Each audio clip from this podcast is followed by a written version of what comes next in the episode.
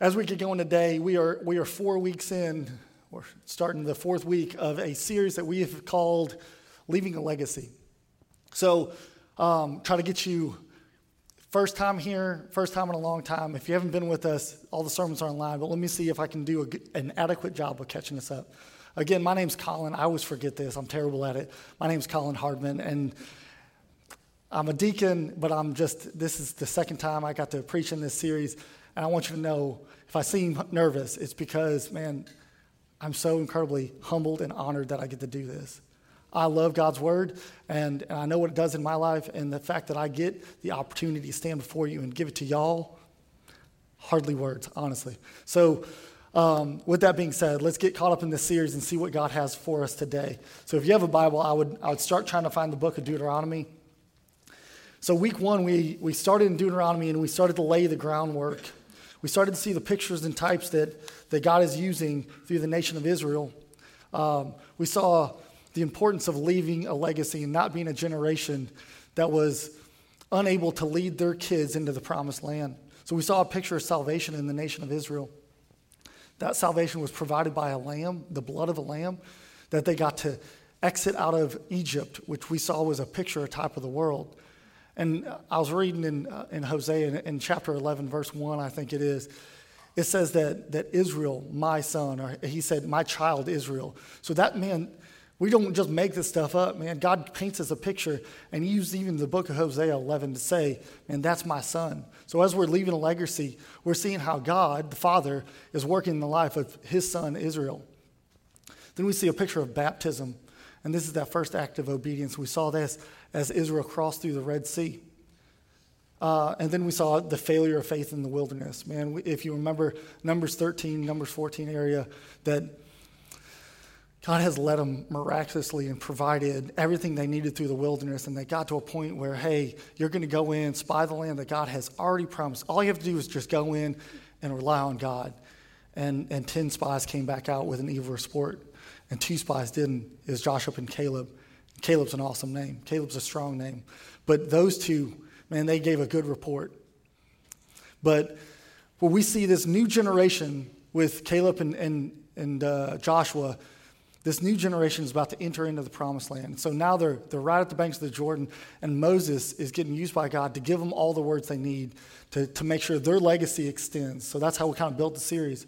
And then week two, we saw that we need to be intentional with our investments man, we, we want to see fruit that lasts generations. We talked about four generations as we become true worshipers ourselves and we seek to develop true worshipers in our children. The focus on was having a fruitful life for four generations. So last week we got a, a, a practicum in parenting. I just like that word, had to work it in somewhere, right? So we, we saw a practicum in par- parenting, and that was five ways that we are to consume, to communicate, to conversate, to be cautious, and copy God's word. Man, if you missed last week, I would encourage you to go back. It's, it was really good. Um, but that kind of catches us up. We got all the way to verse 9. So today, we're going to start the series in verse 10. Um, and maybe, by God's grace, we can get to 13. But at least to verse 12, we'll, we'll try to land there today. So the title of the, the message today is called The Blessing Warrants the Beware.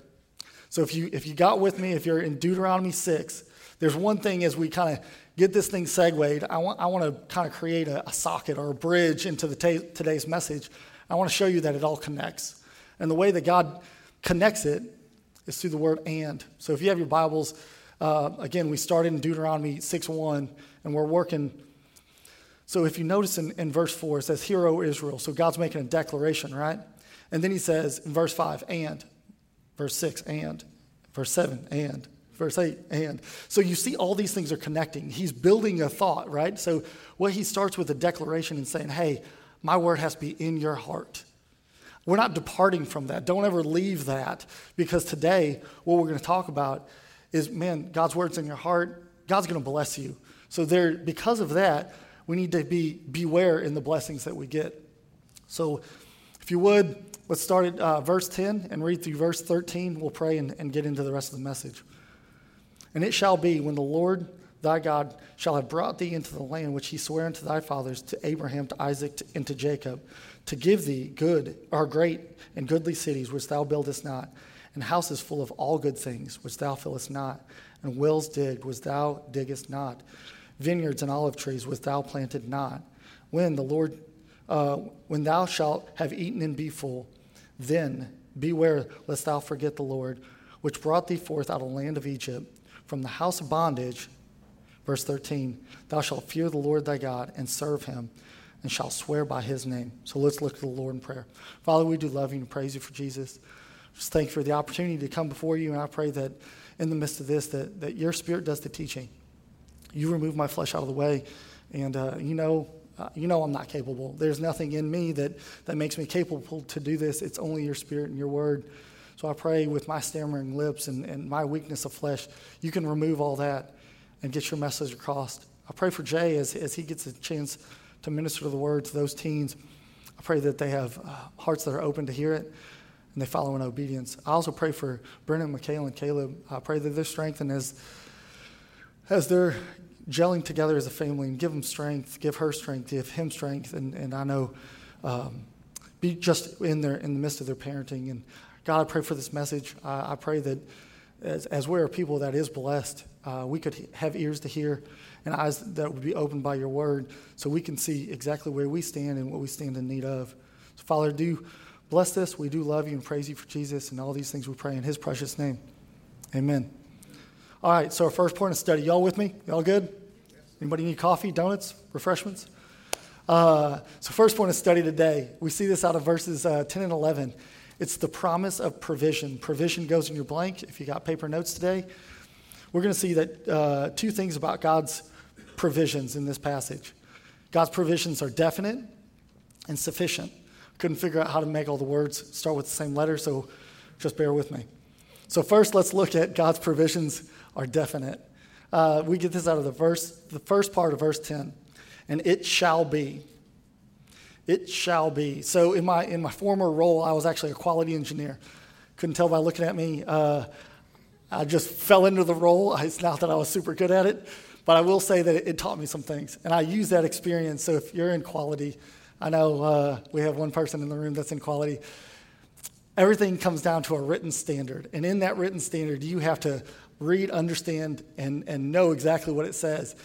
And then you have auditors that come in, and then they they judge how well you know the standard. And well, what did, what did this for me was it taught me the difference between different words meaning different things. Again, if you confuse on definitions, you get nonconformances. And if you're in quality, that's a stake through the heart for you, right?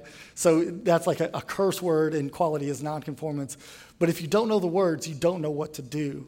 So today, we're going to learn the difference in, in some of these words. But we have to focus on the word shall.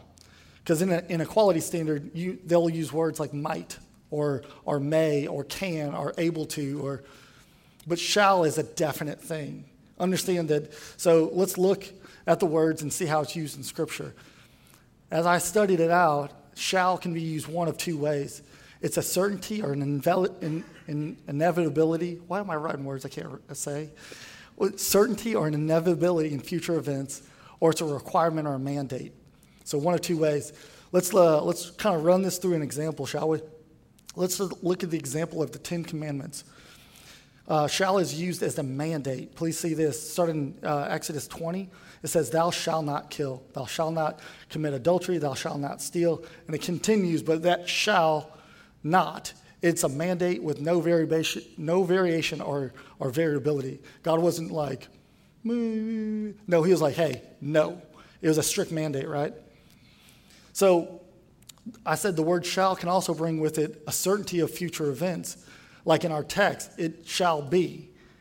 But there's another place that, that this certainty of future events pops up. A good example is, is the same murders and adulterers and liars that we saw in Exodus 20. You know those people? They're casting into a lake of fire. Let's check it out in uh, Revelation 21, verse 8. But all the fearful and unbelieving, the abominable and murderers and whoremongers and sorcerers and idolaters and all liars, that's, that's a lot, shall have their part in the lake which burneth with fire and brimstone, which is the second death. So all those people shall, it's certain, God take it to the bank, those people will go and have their part in the lake of fire. But there's also certainty of another. So that's the certainty of the event. But there's also certainty in a provision of salvation. And I want you to see this out of Romans 10 13. For whosoever shall call upon the name of the Lord shall be saved. You, you see it? So there's a certainty in a future event. There's also certainty in a provision.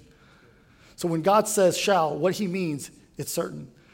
Why is that? Well, God cannot lie because in Hebrews 6 18, it says it's impossible for God to lie. Backs it up also in Titus chapter 1, verse 2. In the hope of eternal life, which God, that cannot lie, promised before the world began. So when God is telling about the provisions for Israel, please understand that his provisions are definite.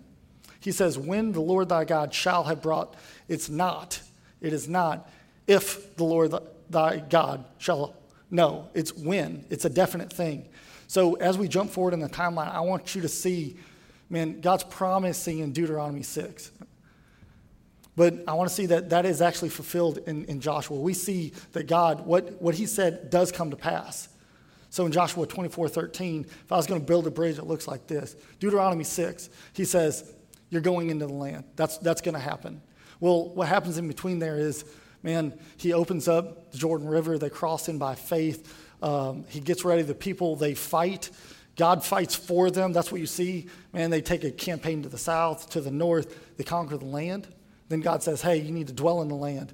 And it's at that point they are living in the fullness of God's promises. You get me? But in Joshua 24 13, he does a, a great job for guys like me just to sum it up in a, in a really good way. Joshua 24, verse 13. And I have given you a land which ye did not labor, and cities which ye build not, and ye dwell in them. And of the vineyards and the olive yards which ye planted uh, not, do ye eat. So God did exactly what he promised. He promised everything, he did it. Everything they needed was fulfilled because God fulfills his word down to every jot and every tittle. So last week, we saw the responsibility of a father is to teach, to nurture his children. This week, let's see that a God is providing for his son, his child, Israel. We are commanded actually to do the same thing in the New Testament. Let's look at 1 Timothy 5 8. But if any provide not for his own, especially of those of uh, his own house, he hath denied the faith is worth an, an, an, an infidel. Oops, excuse me. Don't ruin the picture. Again, God is providing for his son Israel. Fathers, husbands, provide for your household. The responsibility of provision was given for a man for his house. What I'm not saying, understand me, hear me, what I'm not saying is that women shouldn't work. That is not what I'm saying. My wife works. That's not what this passage is saying.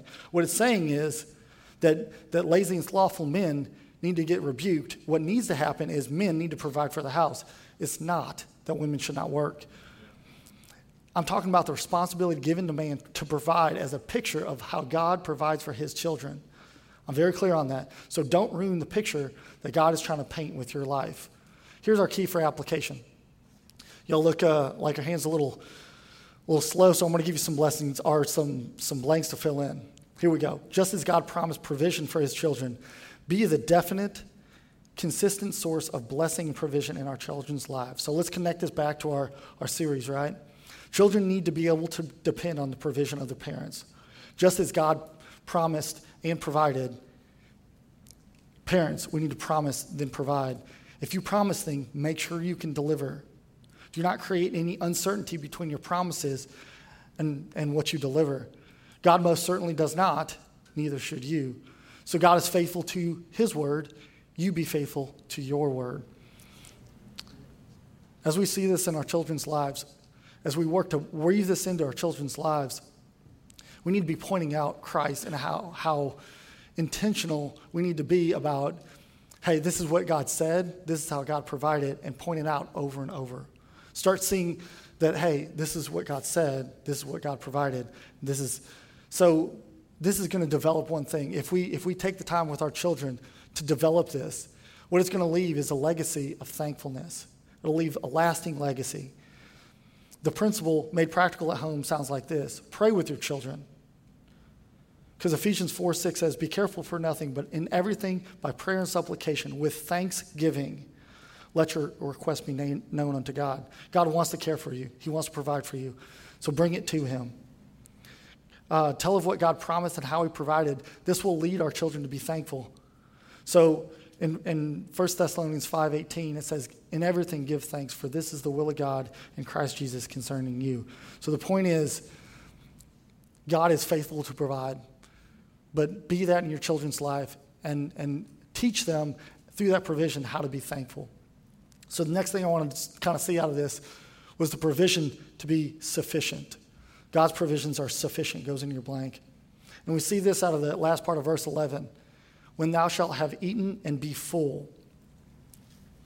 We tend to think that God will only give us the bare minimum, that we, He will only give us what we need to barely scrape by. But know this God doesn't give like we give. It wasn't not just to be not hungry, it was to be full. Look at what God gave Israel to provide sufficiently for every one of their needs. Check it out. It's, it's right there in the passage. To give thee great and goodly cities which thou buildest not. Those great and goodly cities, as, as you look at it, these were the, the places of the, the um, Amalekites and all these different people, giants and crazy people. Well, those lands and all their provisions and all the stuff they did, they had big towers and high fences and gates and bars. Man, they had fenced cities that provided protection for the city. That's what God prepared for them. And houses full of good things which thou fillest not. Man, those houses were full of material possessions needed to maintain a house and maintain a family.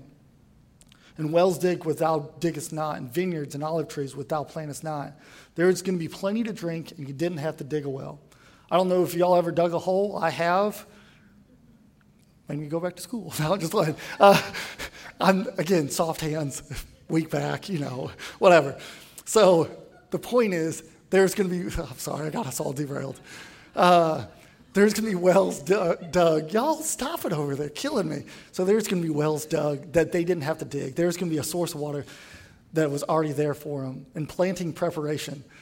Um, planting's hard enough, but do understand that even if you went to barren fields and you had to plant, there is an immediate return, right? So God's provision was not the fact that they get into the land and be thirsty and hungry and wait for crops to grow. It was the fact that, hey, there's fruit on the trees. All you have to do is go and eat it. So um, this is exactly what God promised to provide to Israel. Everything they need exactly when they needed it. It's not just a house, it's not just water, it's not just food, but it was all of it protection, shelter, material possessions, all the water, all the food. God was intentional to provide everything precisely as they needed it. This is how God worked for Israel and how He works in our lives today. Just like Israel, can we agree that we've been given so much? We have houses, we have material things, we have a lot of material things, like storage building full of material things, thriving market in Huntsville, storage units. We have material things. We have food, we have water, um, we have restaurants opening all the time. Uh, living in Huntsville, it would be hard to appreciate as compared to other regions of the world who don't afford the same luxuries as we do. We look to fulfill our desires and wants, but not really suffer our needs to be filled, right? So, a quick point as we've kind of been talking about physical things. Um, again, we're using the example of physical things, but, but do understand that God's blessings are not only physical, they're not only spiritual, but they're both really quick, we're not going to unpack this whole thing today about spiritual blessings, but, but do understand in Ephesians uh, 1, verse 3, it says, Blessed be the God and Father of our Lord Jesus Christ, who had blessed us with all spiritual blessings. There it is, in heavenly places in, in Christ. So do realize that, that it's not just physical blessings that we get, it's not just spiritual, but it's both. Um, we tend to compartmentalize and, and say that God's only a spiritual God who's only going to provide spiritual things. It's more than that. And it's not just physical things, man. God has spiritual, with all spiritual blessings. So let's look at, um, kind of grab an example out of, of 2 Peter 1, verses 3 and 4. I'll read the verses and then we'll kind of talk about them. According as his divine power hath given unto us all things that pertain to life and godliness, through the knowledge of him that, that has called us to glory and virtue, whereby given unto us exceeding great, exceeding great and precious promises, that by these ye may be partakers of the divine nature, having escaped the corruption that is in the world through lust. The verse says, has given unto us. That's God's provision to us. And we see the sufficiency in the part that comes just right after all things that pertain to life and godliness. Man, that sums it up, doesn't it? Isn't that the whole package? All things that pertain to life and godliness? And the verse goes on and says, exceeding great and precious promises. God has promised and provided so much for us. And sometimes I think it's hard for us to see his promises and provisions. And I know for me, if you're anything like me, there's sometimes I'll get this weird thought that creeps in. And then I'll start to believe that somehow it's by my power and by my might that I have provided myself for these things. Ever happened to you? That, that you look around at your protection in your house and your things and your food and your water, and you think, I did all that. Well, man, check it out in Deuteronomy 8, verse 17, starting verse 17. And if thou say in thine heart, My power and the might of my hand hath gotten me this wealth, but thou shalt remember the Lord thy God. For he, uh, for it is he that giveth power to get wealth. So the point is, out of this verse, and I kind of stopped reading, but we got what we needed. Man, do understand that even if you look around and, and you would say, well, man, I go to work and I get my money, it is God. Do, do recognize that it's God. So, what would you say if it all went away? Was it your power that it all went away? Was that it? If your power is so great that you can get it, how about your power to keep it? And I know there's very few people I've ever heard say that it was their power that lost it all. It was always their power to get it, but interestingly enough, they'll deny the losing it. So just realize today, I know that's kind of sobering, but but do realize that, that you don't have the power that you think you do and that, that God holds the power to give you wealth. Man, He gives you your very next breath. He's the maker, sustainer of all things. Um, and just be thankful. Again, be thankful the, for the promises in His Word. I love, Cody shared this a couple weeks ago, I think. It says, Who daily loadeth us with benefits. That's our God. In Psalm 68 19, it says, Daily loadeth us with benefits. That's incredible. I'm a father of two girls, and I want for them everything that they need, man. But our Father, Heavenly Father, wants the same thing for us. So, as a personal kind of exegesis, experiential, exegesis, I think is what Shelby says. Um, when my focus shifts to being thankful for what He's provided, it helps me to stop thinking on what I want. So, my wife says it like this, and my wife's really smart, so I'll quote her too. She says, I think we expect too much out of our pur- uh, purchases. We often think that what we get and the things that we get will, will somehow fulfill our need that will make us content. So we just get in this rat race of buying more things and buying more things, hoping that the next thing we buy is going to lead us to contentment. But I would say, man, how about if we found our contentment in Christ and His provisions? Just be good with what God gave you. Anything outside of that, there's a word for it. It's called covetousness. So let's look for our key for application.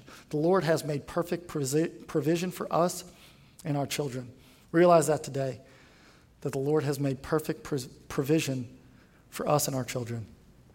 God has made provision for your children. And I said this two weeks ago, but uh, I'll say it again. I think it warrants it. You know what the provision for your children are? They're parents. So be that in your child's life. It's parents and gr- grandparents. So once you understand how the Lord works in your life, be that in your children's life. So last week we saw the responsibility of teaching our children. This week we're going to add providing for our children. We focused on the physical example of, of Israel, but in the promised land. But I would have missed if I didn't say this. And, and again, we're winding this point down, so, so hear me on this one. God provides everything for us, right? And it's not just good enough to put a roof over our kids' head and food to eat. We are body, soul, and spirit. So to provide like God does for us, we need to provide body, soul, and spirit to our children. Don't think just because there's roof and there's food that your provision for your children is done. Man, understand that you're to minister to all three parts of their body. So, y'all a little quiet. So, let's talk about leaving a legacy of contentment. I don't mind if y'all talk back to me. You can amen or oh me anytime you want. You ain't going to mess me up. I'll just know that you're awake. That's all. Uh, let's talk about leaving a legacy of contentment. It's, the key is to teach, our kids not to covet. And that's that word of wanting outside of what God has given you. Teach contentment. If you can teach it, oh, I'm sorry, if you can learn it, you can teach it. So let's, let's check this out in, in Philippians 4, starting in verse 11. I love what Paul writes here. Man, this is discipleship verse that, that really rocked my world, right? Not that, I respe- uh, not that I speak in respect of one, for I have learned in whatsoever state I am, therewith to be content. There's our key words, right? Uh, I know both how to be uh, abased and how to be abound, and how to abound, I'm sorry. Everywhere in all things, I am instructed to both be to be full and to be hungry, um, both to abound and suffer need. I can do all things through Christ, which strengthens me. There's a couple things out of the verse that I, I want to quickly point out. First of all, we can learn to be content. Man, that's a learned trait. Are we learning it? The other one is, um, is that it, it, says that I can do all things. Man, and people quote this verse, and I'm not trying to correct anybody's theology on it, but it says you can do all things. Well, what is those all things?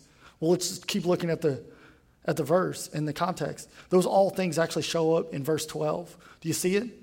And everywhere, in all things, I'm instructed to both to be full and to be hungry. The all things there is learning to be content through Christ, which strengthens me. Importance of words here, which does not mean who, and who does not mean which. Which strengthens me is this it means when I go and learn to be content, how to be hungry, how to be full. Christ, through Christ, which strengthens me, which strengthens me ties back to all things. It's how you get strengthened. So when you're hungry, when you're full, Christ is with you and strengthening you. The point is that it's his strength that you're leaning on, yes, but it's also that experience that we can pass on. I, I don't have it in here, but first or Second Corinthians 1 Man, God gives us mercy and grace and comfort so we can comfort others. You learn how to go through things so you can lead other people through things. Does that make sense? So your contentment needs to get passed on through your kids and on to your spiritual children as well. All right, so that's verse one. Y'all still with me? All good? All right. Go, go get better. I, I like the talking back. Uh, but we're all right on time. So, how about let's talk about the potential of forgetting the provider? We see this out of verse 12. Verse 12 reads like this And beware lest thou forget the Lord, which brought thee forth out of the land of Egypt from the house of bondage. Um, I don't think I've ever heard anybody said, uh, I've never heard it said, I guess, that someone's going, oh, yeah, that's, that's exactly what I'm going to do. That's what I'm going to do is uh, I'm a little bit of a bind right now, but as soon as I get everything I need from the Lord, my plan is to completely turn back from Him. Right? That no one would ever say that out loud, and if they did, uh, I'm sure it's just like I did, probably to making a, a statement, right? Yet it happens all the time. The difficulty is even from Sunday to Sunday.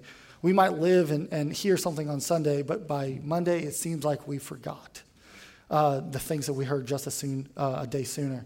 And each cycle, and each week the cycle repeats. So it's this hearing, forgetting kind of thing. But I would say that uh, the verse actually says, Let's not forget the Lord. It's not just the words, it's not just any, but it's forgetting the Lord. The warning is that in times of blessing, you'll forget who blessed you. Have you ever noticed a, a, a little kid at like Christmas or on their birthday getting gifts? Y'all see this? It's adorable to watch. It's awesome to film, but it's when you capture this moment, it's priceless. They're tearing open a gift. You know what I'm talking about, right? They're, they're not like super good at it yet, like I am, but they're still like trying to figure out everything. They're, and they get to it and they're like, yes, elated at what they get. And then the parent, what does the parent say? Say thank you. And they're like, to who? Like uh, immediately, they love the gift and they forgot who. They're like, who? Who? What is that guy's name? Mr. Cody? Oh, whatever, right? So that's exactly how little children act. This might be because of maturity, but again, it's a really good picture of esteeming the gift more than the giver for us, as we look back to the cross, do you understand that when you look back to the cross, you're looking back to a person? It's so many times that, that maybe we forget. There's a lot of crosses. There's, a, there's three crosses that day. So if you're looking back to the cross, maybe which one are you looking back to? Because, man, if, if you don't look to the cross for, with the right person on it, you know, that person that, that poured out his blood for the forgiveness of sins, man, you're looking back in vain. Don't magnify the work over the person who did it. The mindset may get you to, to focus more on the provision more than the provider. You'll glory in the provision of salvation over the Savior who made it possible. And eventually, I'll tell you this eventually you forget the person. So uh, Leslie and I were, were talking on my way here, and she was like, she's like, yeah, I hear kids all the time. Oh, I forgot. Oh, I forgot. And you got to wonder, like, if you knew you forgot, is it still forgetting? I'll leave that one with you. Write it down. Just think about it. If you knew you forgot, is it just forsaking at that point? Like, yeah, I, I knew that. I'm not going to do it. Don't say you forgot then, right? So, um, and, and I, what I think there, so this got me to thinking, and, and if you know how my mind works, it goes a thousand different directions at a thousand miles an hour. But I think, I think what we see is there's a process of forgetting. And that's what I kind of want to show you today. How does this happen? Obviously, you know, kid shows up, hey, I forgot my homework. Well, how did that happen? So, so I think what happens is, and we're going to use this example, this kind of this timeline. You have salvation, and then you have the provisions of salvation that come with blessing, and then it turns into forsaking. And then after forsaking, it comes a forgetting. So I, I submit to you today, quite possibly, that forgetting is actually the end. It's not the, the cause or the beginning. So if you would find Deuteronomy 32 with me. Um, if you're in Deuteronomy 6, just keep uh, going right. And when the numbers get bigger, stop at 32. oh, well. Fine, I'll go there with you. Okay. Um, before we, we get all the way there, I would say that this is a song, and it's, it's still in Deuteronomy, so they're not in the land, kind of like I explained, right? So it's, it's prophetic in nature, but, but we're going we're gonna see some, um, some pretty powerful stuff out of it. It is, again, it's prophetic, it's a song. If I was going to give you a, recap, if you kind of start at verse 1 and make it all, we're going to start at verse 15, but let me try to catch you up. The, first, the verses above it are going to talk about um, God finding Israel in a desert and, and get him out of a desert Egypt, right?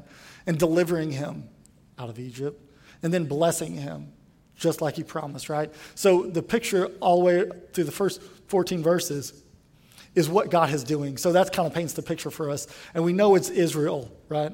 So if we started uh, Deuteronomy 32, verse 15, if you're there, it says, But Jeshurun, Jeshurun, that's Joshua. When you look at the context, that's exactly who he's talking about, is Joshua or Israel. But Jeshurun waxed fat and kicked. Thou art uh, waxen fat, thou art grown thick, thou art covered with fatness. And then, and then he forsook God, which made him and lightly esteemed the rock of his salvation. Understand that that wax fat, that fatness is, is being in that, that place of blessing and goodness, right? It's then, it says, he forsook God. Times of persecution don't tend to make people leave the Lord but times of prosperity do. I stole that from someone. Uh, if I knew who it was, I'd, I would tell you. But again, it's not persecution that will typically drive us away from the Lord, it's times of uh, prosperity. So, in their blessing, they forsook God. That's what happened. And then they, and, and, man, catch this last part. It says they lightly esteem the rock of their salvation. They end up minimizing the person. And then Deuteronomy 16 and 17 it says they provoked him to jealousy with strange gods, with abominations, provoked they him to anger. They sacrificed unto devils, not to God, to gods uh, whom they knew not, to new gods that came newly up, whom their, who your fathers feared not. So that forsaken leads to falling into sin. And we're going to paint a little more of this picture later, but understand that when you forsake, the next thing that comes for you is that, that falling into sin. Their heart was eventually turned away from God and into the other gods. And you see it all over that passage, right? They start sacrificing the devils. Verse 18, this is kind of where we're, we're going to land. And of the rock that beget thee, thou art unmindful. Thou hast forgotten God that formed you. Man. So what we see was that, that after the forsaking, after the fall away, then comes the forgetting started following other things and chasing other gods, but eventually they landed in the same place of bondage that they're actually set free from. They forgot. So again, I, I want to take this pattern, and, and this, again, I said was prophetic, right? So let's, let's see what happened to Israel. So what we saw was in Deuteronomy, when we looked at what in Joshua, God did exactly what was promised. But I think Judges 2, it's, it's going to paint a little different picture. Because the warning here is that you don't forget. So let's go to Judges 2, starting verse 10. Um, understand that the book of Judges, as you're turning there, I guess, the book of Judges is right after Joshua. Joshua is when they're in their land, living off the fatness of the land. They're living in the blessing and provision that God has provided them. But After Joshua, there's Judges. So let's, let's read the story in Judges, uh, Judges 2. Verse 10. And also all that, that all that generation were gathered unto their fathers, and there arose another generation after them, which knew not the Lord, nor yet the works which he had done for Israel. And the children of Israel did evil in the sight of the Lord, and served Baalim. And they forsook the Lord God of their fathers, which brought them out of the land of Egypt, and followed other gods of the, God, the gods of their people which were round about them, and bowed themselves unto them, and provoked the Lord to anger. And we see the same cycle, right? We see that for forgetfulness leads to unfaithfulness. And this whole cycle of, of, of being blessed, salvation, into prosperity, into the silence, into falling into sin and forsaking and forgetting, that repeats seven times in the book of Judges. So it's literally a treadmill of sin that, that happens. And this vicious cycle of sin looks like this salvation, silence, sin, slavery, and bondage, crying out for supplication. Rinse and repeat all the time. So we saw this in Deuteronomy 13. We just saw it in practice in Israel's history. That's what we saw there. Another good example that I, I wanted to quickly run us through is uh, King Uzziah. And, and, I'll move kind of fast through here. It's more in your notes for study. Um, but understand that, that at the end of it, uh, 2 Chronicles 26, it says that he was strong, his heart was lifted up unto his destruction. So what happened was Uzziah was a king at 16. Well, that's a little young, I agree. Um, he was ruling a nation at 16, and he did which was right in the sight of the Lord. And it says, as long as he sought the Lord God, he made him to prosper. So as long as he was in step with God, he was prospering. Then God gave victory in battles over the Philistines and Arabians, verse 7. And then at, about verse 8, you see this turn.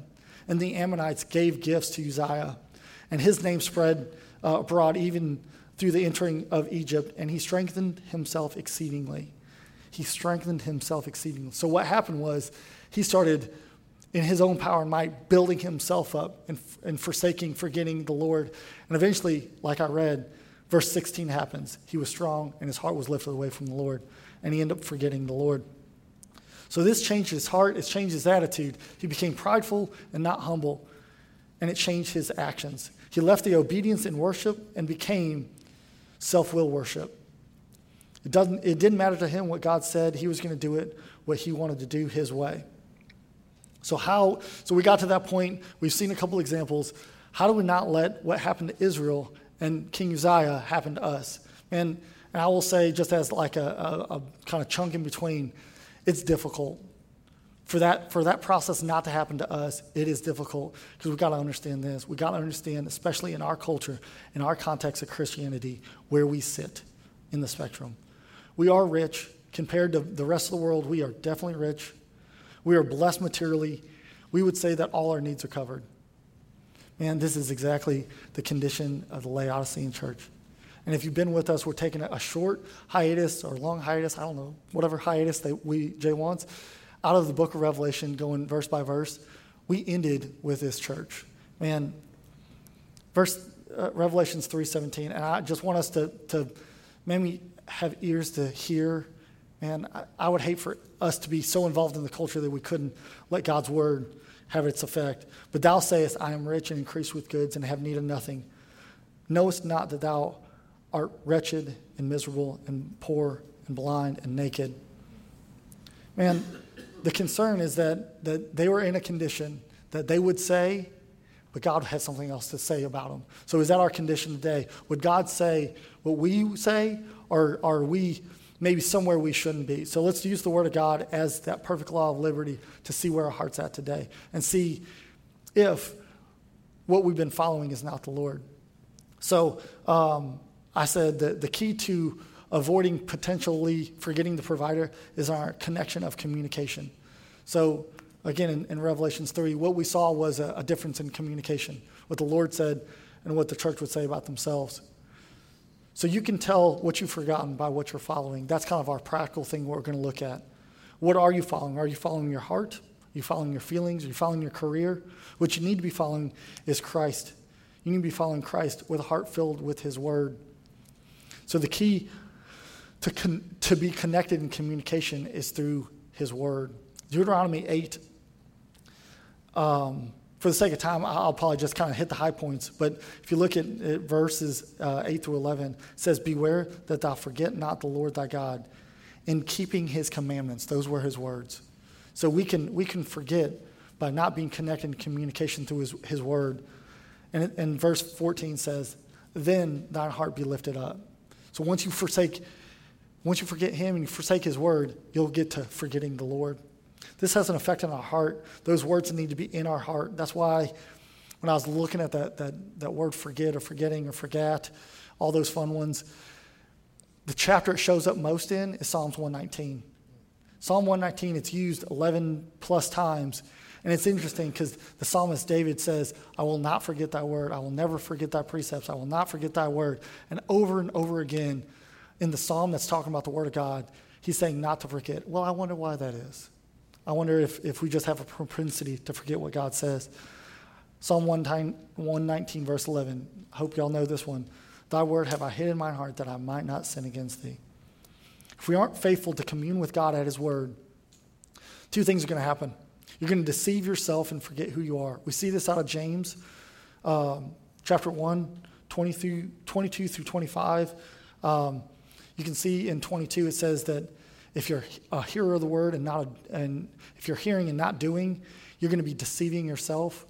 And at the end of the verse, it talks about forgetting what manner of man he was. So if we depart ourselves from, from using what it says in this verse is that perfect law of liberty, if you forget that, you're going to forget yourself and who you were, and you're going to start deceiving yourself. It's like in Revelations 3 when we talked about you're rich and increased with good in need of nothing. That's what you'll say because you'll be deceiving yourself. So let's use the perfect law of liberty and anoint our eyes with eye salve so we can see ourselves clearly and not be deceived. The other thing that you're going to lose is our connection with God through His Word. It's going to be that you become blind and you're going to end up forgetting your old sins. And we see this out of 2 Peter chapter 1, verses 8 and 9. For if these things, and in that context, it's spiritual growth, um, be in you and abound and, and make you that you, you should never be barren or unfruitful in the knowledge of our Lord Jesus Christ. Verse 9, but he that lacketh these things is blind, cannot see afar off, and hath forgotten that he was purged from his old sins. We lose our connection to the Word of God. You're going to disconnect from the vine and not grow. A vine needs to be connected, um, a branch needs to be connected to the vine. So, in this, in this context, it talks about your need for spiritual growth. And I'll tell you, once you di- disconnect from the vine, you're going to forget whose you are. You're going to forget that you are purged from your old sins, and you're going to enter back into that house of bondage we've been talking about. Revelation 3:17, it's going to look like this: Thou knowest not. That's what's going to happen. Thou knowest not that thou art wretched and miserable and poor, blind and naked. Without the Word of God and the growth by the Word of God, we're going to lose our connection. The last thing here um, is going to be our connection in prayer. I like this one because, again, as we look at that communication circle, man, we need to see God in His Word, but also we need to talk to God through our prayer. Um, so, so the, the kind of premise we've been working off is you can tell what you've forgotten by what you're following. Our prayer shows our dependence on the provision of Christ and His leading. Uh, good ter- a good determination, if you've forgotten the Lord, is if you're following the Lord. Um, we have this promise out of Proverbs uh, chapter 3. It says, In all thy ways acknowledge him, and he shall direct your paths. There's a really good example. We, we, Wednesday nights, make it a point to come. We got some awesome teaching from the life of David. Uh, a, a, good example is actually in the life of David, uh, the man after God's own heart. I counted at least nine times where David said he inquired of the Lord. It said that uh, he didn't want to he didn't want to make sure that, that he was going somewhere the Lord wouldn't have him go, so he stayed in step by inquiring of the Lord. We do that through prayer. I will say that as we're, we're saying that you can tell what you're forgetting by what you're following, the other part of that is he actually inquired after a woman, Bathsheba. So what you follow will tell you what you're forgetting. If you're following after a woman, you probably forgot the Lord. Um, let's make application to us. One of our keys of forgetting is going to be forgetting. I think, yeah, I said that right. So what we have to do is forget to forget. Uh, it still sounds weird. Okay. Um, in Philippians 3, let me, let me show you through Scripture. Philippians 3.13. Brethren, I count not myself to have apprehended, but this one thing I do, Forgetting those things. So, what you have to do is forget those things.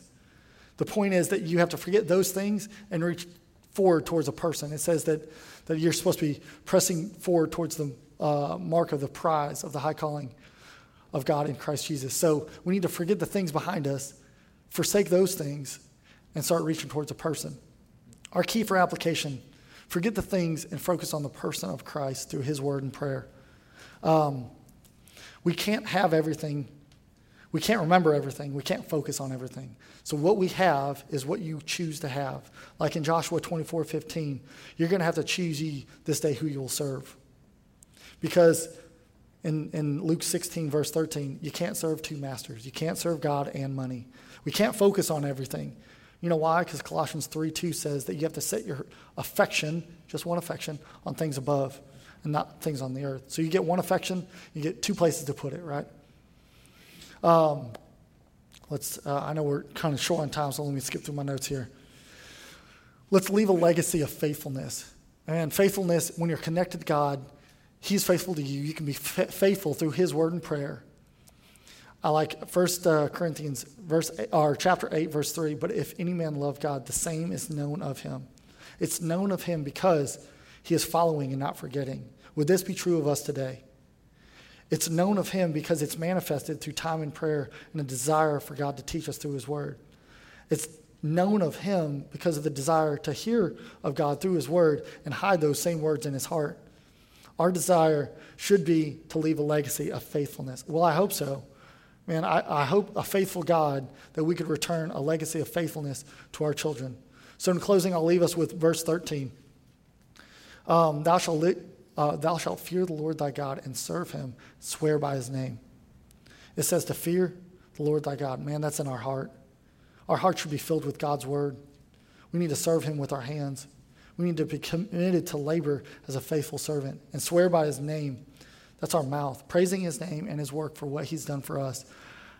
And the reason I think chapter, or verse 13 comes right on the heels of this passage is actually, man, if you look at your heart, hands, and your mouth, if you keep those things filled with what God would have you to fill them with, you're going to not forget, you're not going to forsake. So I think that's the key in times of prosperity is to keep your heart filled with the Word of God, your hands busy, and your mouth praising His name. So, in, conclusion, so we don't forget the provider in times of prospering. Fear the Lord in your heart, serve the Lord with your hands, and praise the Lord with your mouth.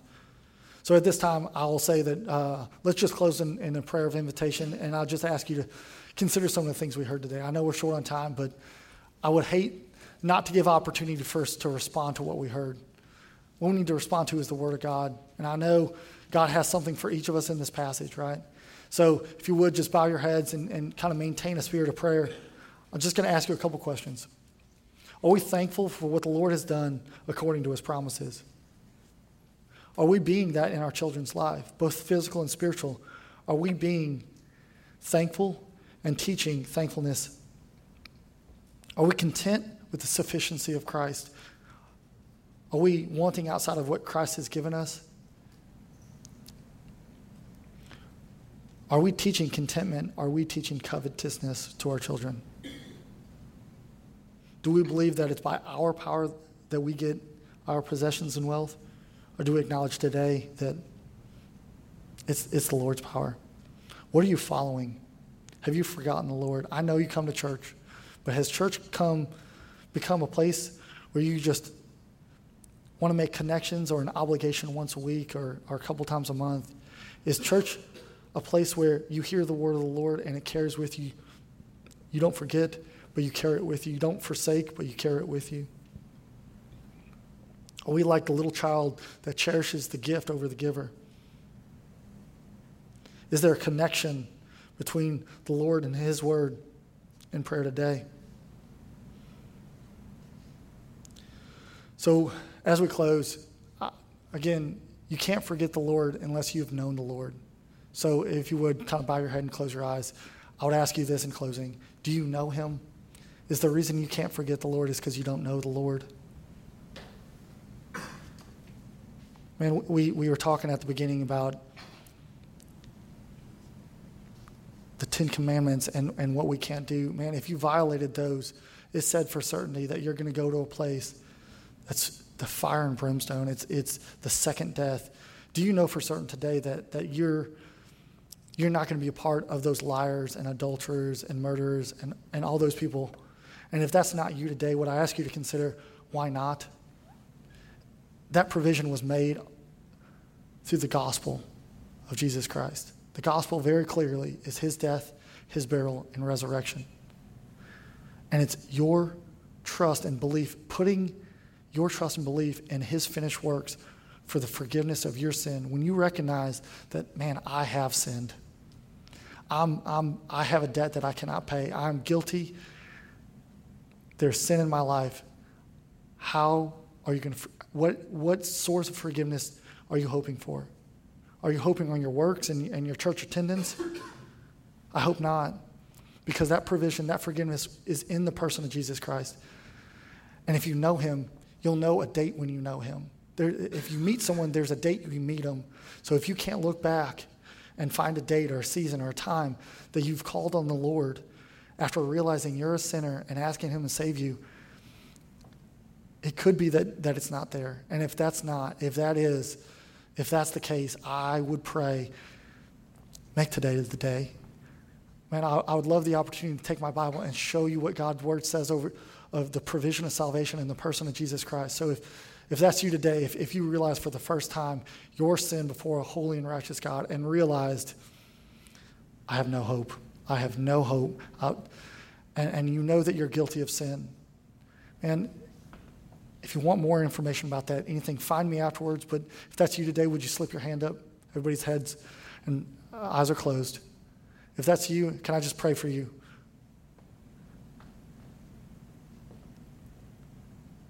And for everybody else that knows the Lord, are we following the Lord? Are we forgetting? Has, has today kind of stirred in our hearts that, that we need to be about the Lord, not forsaking the Lord? And if that's you today, I would pray that you would re- repent, that, that your eyes have been opened, but that doesn't have to be your case. So if that's you today, would you give me the opportunity to pray for you? If you want to, you can slide your hand up.